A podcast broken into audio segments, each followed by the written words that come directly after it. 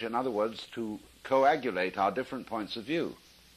And if there were a very dominant person present, uh, he, he or she would tend to force the particular view upon everybody else and say, no, obviously it isn't what you say it is. Look, it's perfectly clear that it's that. So we are living in a Rorschach blot. Only urban people have difficulty in realizing this. Because urban people live in a straightened out world. And we call them straights or squares. Uh, because they think in very simplistic terms. See, Euclid had a very simple mind. And uh, therefore he discussed a geometry which wasn't a measure of the earth at all. It, the, the, word geometry is from the Greek geos, the world, the earth, gis, and metra, which means to measure.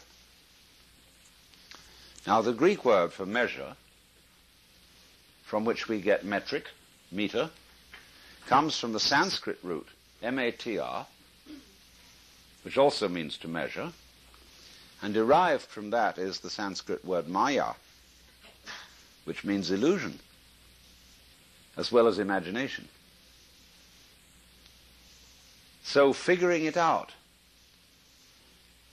is the measuring of the world, the metering.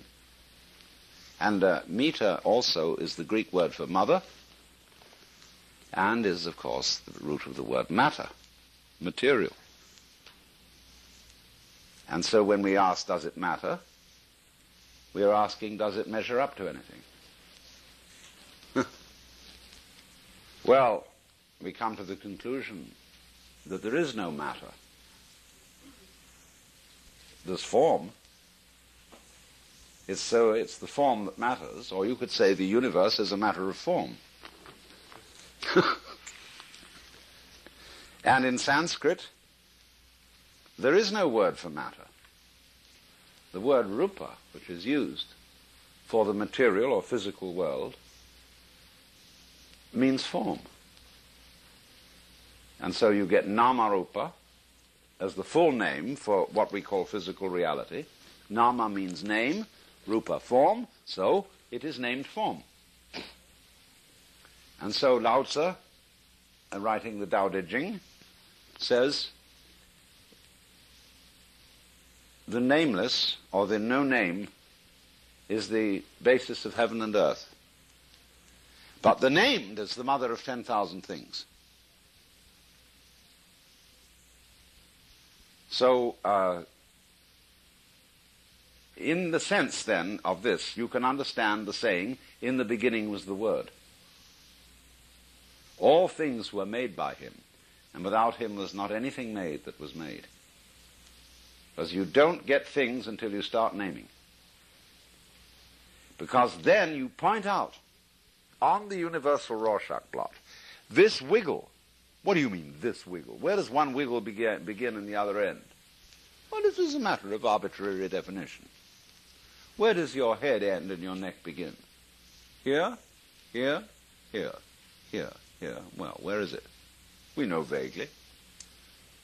But you can't be precise about it because you can look at the head and the neck as continuous. Uh, you start here and say, well, it's all one thing up from here to, to here, see? Or you can start here and say, no, it's all one thing from here to here, etc. Because it's all arbitrary. And uh, the value of it is that by description and by conventional decisions as to where to draw the line, we can communicate in language. And this is socially valuable. But we must not be deluded by what we're doing. Because if we do truly believe that the world is a lot of separate things, we believe that we can take them apart and have this without that.